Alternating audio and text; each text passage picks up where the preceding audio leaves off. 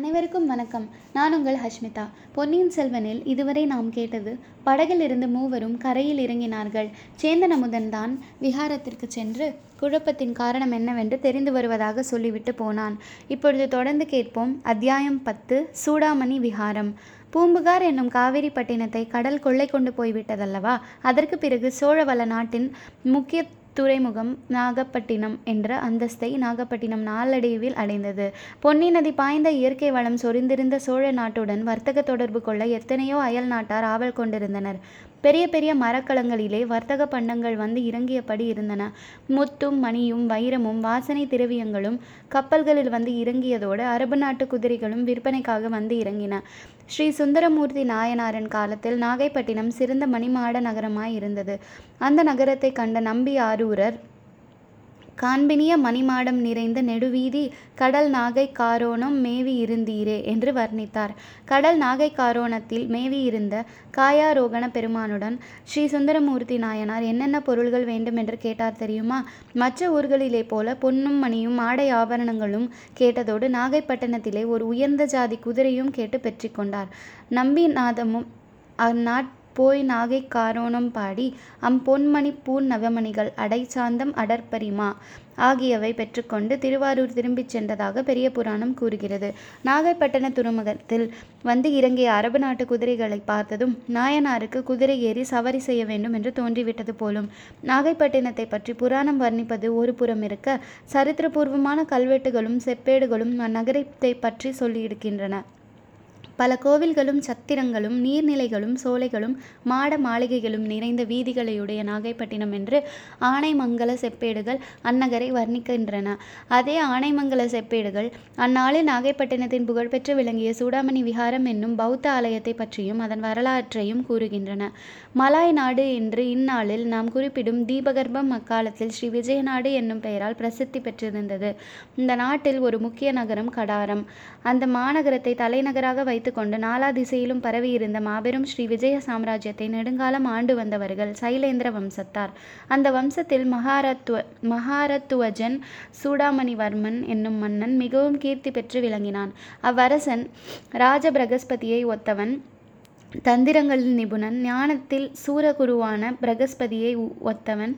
அறிவாளிகளான தாமரை மலர்களுக்கு சூரியன் போன்றவன். இரவலருக்கு கற்பகத் தருவாய் விளங்கினான் என்ற ஆனைமங்கல செப்பேடுகள் வியந்து புகழ்ந்து கூறுகின்றன. அத்தகைய பேரரசின் மகன் மார விஜயோத்துங்கவர்மன் என்பவன் என் தந்தையின் திருநாமம் நின்று நிலவும் படியாக மேருமலையொத்த சூடாமணி விஹாரத்தை நாகைப்பட்டினத்தில் கட்டினான் என்று அச்செப்பேடுகள் கூறுகின்றன. கடாரத்து அரசனாகிய மர விஜயோத்துங்கன் நாகைப்பட்டினத்துக்கு வந்து புத்த விஹாரத்தை காட்டுவானேன் என்று வாசகர்கள் கேட்கலாம். சோழ வளநாட்டுடன் நீடித்த வர்த்தக தொடர்பு கொண்டிருந்த அயல் நாடுகளில் ஒன்று ஸ்ரீ விஜய நாடு. அந்நாட்டு பிரஜைகள் பலர் நாகைப்பட்டினத்துக்கு வந்து நிரந்தரமாகவே குடியேறியிருந்தனர் வேறு பலர் அடிக்கடி வந்து திரும்பினர். கடாரத்துக்கு அரசனும் அவனுடைய குடிகளும் புத்த மதத்தை சார்ந்தவர்கள். அவர்கள் புத்தரை வழிபடுவதற்கு வசதியாய் இருக்கட்டும் என்றுதான் அம்மன்னன் நாகைப்பட்டினத்தில் சுடாமணி விஹாரத்தை கட்டினான். புத்த மதத்தின் தாயகம் பாரத தேசமாயிற்றே என்ற காரணமும் அவன் மனதில் இருந்திருக்கலாம். தமிழகத்து மன்னர்கள் எக்காலத்திலும் சமய சமர ச சமரசத்தில் நம்பிக்கை கொண்டவர்கள். ஆகையால் அவர்கள் நாகைப்பட்டினத்தில் சூடாமணி விஹாரம் கட்டுவதற்கு அனுமதி கொடுத்தார்கள். அனுமதி கொடுத்தது மட்டுமா? அவ்வப்போது அந்த புத்தர் கோயிலுக்கு நிபந்தங்களும் இறையிலி நிலங்களும் அளித்து உதவினார்கள். இந்த கதை நடந்த காலத்திற்கு பிற்காலத்தில் ராஜராஜ சோழன் நாகைப்பட்டினம் சூடாமணி விஹாரத்திற்கு ஆனைமங்கலம் கிராமத்தையும் அதை சார்ந்த பல ஊர்களையும் முற்றுவிட்டாக அதாவது எந்தவிதமான வரியும் விதிக்கப்படாத இறையிலி நிலமாக தானம் அளித்தான். இந்த நிலதானத்தை ராஜராஜனுடைய குமாரன் சரித்திர புகழ்பெற்ற ராஜேந்திர சோழன் செப்பேடுகளில் எழுதுவித்து உறுதிப்படுத்தினான். இவை தாம் ஆனைமங்கல செப்பேடுகள் என்று கூறப்படுகின்றன. மொத்தம் இருபத்தோரு செப்பேட்டு இதழ்கள் ஒவ்வொன்றும் பதினான்கு அங்குல நீளமும் ஐந்து அங்குல அகலமும் உள்ளனவாய் ஒரு பெரிய செப்பு வளையத்தில் சேர்க்கப்பட்டிருக்கின்றன. இச்செப்பேடுகள் சமீப காலத்தில் கப்பல் ஏறி கடல் கடந்த ஐரோப்பாவில் ஹாலந்து தேசத்தில் உள்ள லெய்டன் என்னும் நகரத்தில் காட்சி சாலையில் வைக்கப்பட்டிருக்கின்றன. ஆகையினால் இச்செப்பேடுகளில் லெய்டன் சாசனம் என்றும் சில சரித்திர ஆராய்ச்சியாளர் குறிப்பிடுவதுண்டு. விஜயாலய சோழையர் சோழரின் காலத்திலிருந்து சோழ மன்னர்கள் சிவபக்தியில் திளைத்தவர்களாய் இருந்தனர். ஆதித்த சோழரும் பராந்தக சோழரும் கண்டராதித்தரும் சைவப்பற்று மிகுந்தவர்கள். பற்பல சிவாலய திருப்பணிகள் செய்வித்தார்கள். எனினும் அவர்கள் பிற மதங்களை துவேஷிக்கவில்லை. தங்கள் ராஜ்யத்தில் வாழும் பிரஜைகள் எந்தெந்த மதத்தை சேர்ந்தவர்களாயினும் அவர்களையும் அவர்களுடைய மதங்களையும் நடுநிலைமை தவறாமல் பராமரித்தார்கள். சுந்தர சோழ சக்கரவர்த்தி தமது முன்னோர்களை காட்டிலும் சில படிகள் முன் சென்றார். புத்த பள்ளிகள் பௌத்தர்களுக்கு விசேஷ சலுகைகள் அளித்தார். இதனால் சோழ சாம்ராஜ்யத்தில் அச்சமயம் வாழ்ந்திருந்த பௌத்தர்கள் அனைவரும் மிக்க உற்சாகம் கொண்டிருந்தார்கள். இலங்கையில் அருள்மொழிவர்மர் இடிந்துபோன புத்த விகாரங்களை புதுப்பிக்கும்படி ஏற்பாடு செய்தது அவர்களுடைய உற்சாகத்தை மேலும் அதிகமாக்கியிருந்தது. அப்படி ஒல் அப்படியெல்லாம் இருக்க இன்று அந்த பெயர் பெற்ற சூடாமணி விஹாரத்தில் நேர்ந்த குழப்பத்துக்கு காரணம் என்ன? பிக்ஷுக்கள் நிலை கொள்ளாமல் அங்குமிங்கும் பரபரப்பாக ஏன் ஓடினார்கள்? சூடாமணி விஹாரத்தின் வாசற்புறத்தில் என்ன அவ்வளவு இரைச்சலும் கூச்சலும்? நல்லது நாமும் சேந்தன் அமுதனை பின்பற்றி சென்று பார்ப்போம்.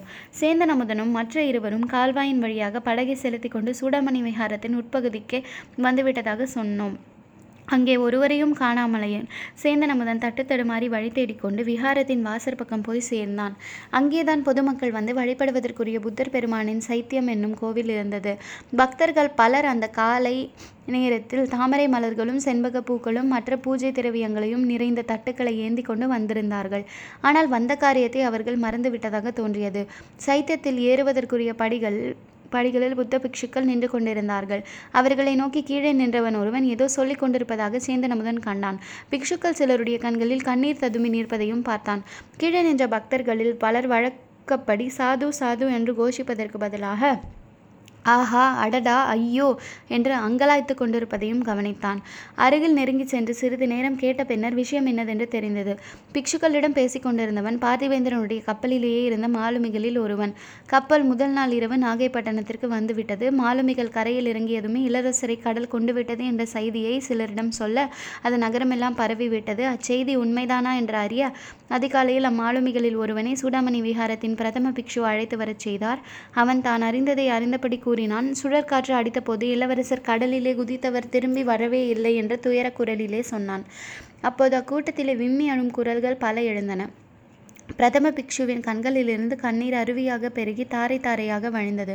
அவர் குனிந்த தலை நிமிராமல் படிகளில் ஏறிச் சென்று சைத்தியத்தை தாண்டி விஹாரத்துக்குள் பிரவேசித்தார். மற்ற பிக்ஷுக்கள் அவரை தொடர்ந்து சென்றார்கள். சேந்தன் அமுதனும் அவர்களோடு வந்ததை ஒருவரும் கவனிக்கவில்லை. பிரதம பிக்ஷு மற்றவர்களை பார்த்து சொன்னார் புத்த பகவானின் கருணை இப்படியா இருந்தது? பற்பல மணக்கோட்டைகள் கட்டி கொண்டிருந்தேனே. சக்கரவர்த்தியை பார்க்க சமீபத்தில் தஞ்சாவூருக்கு போயிருந்தேன் பாருங்கள். அச்சமயம் இலங்கையில் அருள்மொழிவர்மரின் அற்புத செயல்களைப் பற்றி கூறினேன். அதையெல்லாம் இளைய பிராட்டி குந்தவை தேவியும் கேட்டுக்கொண்டிருந்தார் பிறகு என்னை தனியாக வரவழைத்து இந்த விஹாரத்தையொட்டி ஆதுர சாலை ஒன்று ஏற்படுத்த வேண்டும் என்று அதற்கு தேவை தேவையான நிபந்தங்களை அளிப்பதாகவும் சொன்னார். அது மட்டுமா ஆச்சாரியரே நாட்டில் பலவாறு பேச்சுக்கள் நடந்து கொண்டிருப்பதை கேட்டிருப்பீர்கள். ஒருவேளை இளவரசர் சூடாமணி விஹாரத்தில் சில நாள் விருந்தாளியாக இருக்கும்படி நேரும். அவரை வைத்து பாதுகாக்க முடியுமா? என்று குந்தவை பிராட்டி கேட்டார். தேவி அத்தகைய பேர் எங்களுக்கு கிடைத்தால் கண்ணை இமை காப்பது போல வைத்து பாதுகாப்போம் என்று கூறினான். என்ன பயன்? இளவரசா கடலில் மூழ்கினார். இந்த நாட்டில் உள்ள நல்லவர்களின் மனோரதமெல்லாம் மூழ்கிவிட்டது சோழ சாம்ராஜ்யமே மூழ்கிவிட்டது சமுத்திரராஜன் இவ்வளவு பெருங்கொடுமையை செய்ய எப்படி துணிந்தான்? அக்கொடியவனை கேட்பார் இல்லையா? மற்ற பிக்ஷுக்கள் அனைவரும் மௌனமாக கண்ணீர் பெருக்கினார்கள். தலைமை பிக்ஷு பேசி நிறுத்தியதும் சிறிது நேரம் அங்கே மௌனம் குடிக்கொண்டிருந்தது சேந்தன் அமுதன் அதுதான் சமயம் என்று புத்த பிக்ஷுக்களிடையே புகுந்து ஆச்சாரியரை அணுக யத்தனித்தான். உடனே அவனை பலர் தடுத்தார்கள். இவன் யார்? இங்கே எப்படி வந்தான்? என்று ஒருவரை ஒருவர் கேட்டுக்கொண்டார்கள் ஐயா அடியன் பெயர் சேந்தன் அமுதன். தஞ்சையை சேர்ந்தவன். உங்கள் தலைவரிடம் ஒரு விஷயம் சொல்ல வேண்டும் என்றான். சொல் சொல் என்றார்கள் பலர். அவனுடைய தயக்கத்தை பார்த்துவிட்ட ஆச்சாரியர் இவர்களுக்கு தெரியக்கூடாத ரகசியம் ஒன்றுமில்லை. சொல் என்றார். ஐயா நோயாளி ஒருவரை அழைத்து வந்திருக்கிறேன். அது யார் நோயாளி? என்ன நோய்? எங்கே விட்டிருக்கிறாய்? விஹாரத்தில் நடுமுற்றத்தில் விட்டிருக்கிறேன். அப்படி அங்கே வந் எப்படி அங்கே வந்தாய்? கால்வாய் வழியாக. நோயாளியை படகில் கொண்டு வந்தேன். நடுக்கும் குளிர்காய்ச்சல். தாங்கள் உடனே பகவானே நடுக்கும் ஜுரம் தொற்றும் நோயாயிற்றே இங்கே ஏன் அந்த நோயாளியை அழைத்து வந்தாய்? அதிலும் நல்ல சமயம் பார்த்து. ஆச்சாரியா அசோக சக்கரவர்த்தி புத்த மதத்தினர் என்று இதுகாரும் நினைத்திருந்தேன். இப்போது இல்லையென்று தெரிகிறது. அது ஏன் அப்படி கூறுகிறாய்? அசோக ஸ்தம்பம் ஒன்றை நான் காஞ்சிக்கு அருகில் பார்த்தேன். அதில் நோயாளிகளுக்கு சிகிச்சை செய்வதை முதன்மையாக தர்மமாக சொல்லியிருக்கின்றது. நீங்களோ இப்படி விரட்டடிக்கிறீர்கள் என்றான் அமுதன். ஆச்சாரிய பிக்ஷு மற்றவர்களை பார்த்து கொஞ்சம் பொறுங்கள். நான் போய் பார்த்துவிட்டு வந்து சொல்கிறேன் என்று கூறிவிட்டு வா அப்பனே என்று அமுதனை அழைத்து கொண்டு சென்றார். விஹாரத்தின் நடுமுற்றத்தில் கால்வாய்க்கு அருகில் ஒரு யுவனும் யுவதியும் இருப்பதை பார்த்து பிக்ஷு திடுக்கிட்டார். இது என்ன காரியம் செய்ய துணிந்தீர்கள்? இந்த விஹாரத்துக்குள் ஸ்ரீகளே வரக்கூடாதே. பிக்ஷுணிகளுக்கு கூட வேறு தனி மடம் அல்லவா கட்டியிருக்கிறது. அருகில் போய் அந்த இளைஞர் யார் என்பதை உற்று பார்த்ததும் பிக்ஷு திகைத்து போனார் என்றும் சொன்னால் போதாது. வியப்பினாலும் கலப்பினாலும் அவரால் சிறிது நேரம் பேச முடியவில்லை. சந்தேக நிவர்த்திக்காக இளவரசர் அருள்மொழிவர்மர் தானா என்று சேந்தன் அமுதனை கேட்டார். இது இளவரசர் காதில் விழுந்தது. இல்லை ஆச்சாரியரே இல்லை. நான் இளவரசனும் இல்லை ஒன்றுமில்லை. இந்த பெண்ணும் இந்த பிள்ளையுமாக சேர்ந்து என்னை பைத்தியமாக அடி அடிக்க பார்க்கிறார்கள். நான் ஒரு ஓடக்காரன். சற்று முன் இந்த பெண்ணை பார்த்து பெண்ணே என்னை மனம் புரிந்து கொள்வாயா? இருவரும் படகில் ஏறி தூர தேசங்களுக்கு போகலாம் என்றேன். இவள் ஏதேதோ பிதற்றினாள். நான் உலகத்தை ஒரு குடை நிழலில் ஆள பிறந்தவனாம். ஏழை வலைஞர் குல பெண்ணாகிய இவள் என்னை மணந்து கொள்ள மாட்டாளாம். நான் சுகமாய் இருந்தால் இவளுக்கு போதுமாம். வருங்காலத்தில் என்னுடைய மகத்தான வெற்றிகளை கேட்டு இவள் மகிழப் போகிறாளாம். எப்படி இருக்கிறது கதை? உண்மையில் எனக்கு சித்த பிரமையா? இவளுக்கா? சேந்தனமுதன் ஆச்சாரிய பிக்ஷுவின் காதோடு ஏதோ கூறினான். அதற்கு முன்னாலேயே இளவரசர் சூரவேகத்தினால் நினைவிழந்த நிலையில் பேசுகிறார் என்பதை பிக்ஷு உணர்ந்தார். குந்தவை தேவி தம்மிடம் இளவரசருக்கு அடைக்கலம் தரும்படி கேட்டிருந்ததும் அவருக்கு நினைவு வந்தது. மற்ற பிக்ஷுகளை பார்த்து அவர் இந்த பிள்ளைக்கு விக்ஷஜுவரம் தான் வந்திருக்கிறது. இவனை வெளியில் அனுப்பிலாம் இன்னும் ஆயிரக்கணக்கானவர்களுக்கு வந்துவிடும். இலங்கையில் எத்தனையோ ஆயிரம் பேர் சுரத்தினால் இருந்து போனார்கள். ஆகையால் இந்த இளைஞனை என் அறைக்கு அழைத்து போய் நானே பணிவிடையும் செய்ய போகிறேன். இடையில் சுர வேகத்தினால் இவன் ஏதாவது பிதற்றினால் அதை நீங்கள் பொருட்படுத்த வேண்டாம் என்றார். உடனே தலைமை பிக்ஷு இளவரசர் அருகிலே நெருங்கி ஒரு கையினால் அவரை அணைத்து தூக்கினார். சேந்தன் அமுதன் இன்னொரு பக்கத்தில் இளவரசரை பிடித்துக்கொண்டு உதவினான். எல்லோரும் படிகளில் ஏறி சென்றார்கள். இதோ இன்னும் சில வினாடி நேரத்தில் படிக்கட்டு முழுவதும் ஏறிவிடுவார்கள். கதவை திறந்து கொண்டு உள்ளே பிரவேசிப்பார்கள். பிறகு கதவு சாத்தியாக வேண்டும். சாத்தினால் சாத்தியதுதான். அப்புறம் அவரை பார்க்க முடியாது. பூங்குழலி எதிர்பார்த்தபடியே நடந்தது. மாடிப்படி ஏறியதும் கதவு திறந்தது. சேந்தன் அமுதனை மட்டும் வெளியில் நிறுத்தி தலைமை பிக்ஷு ஏதோ கூறினார். பிறகு திறந்த கதவு வழியாக எல்லோரும் பிரவேசித்தார்கள். கதவு படார் என்று சாத்தி கொண்டது. அது பூங்குழலின் இதயமாகிய கதவையே அடைப்பது போல் இருக்கிறது.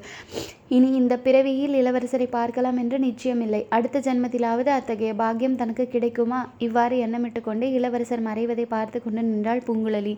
தொடர்ந்து கேட்போம். நன்றி வணக்கம்.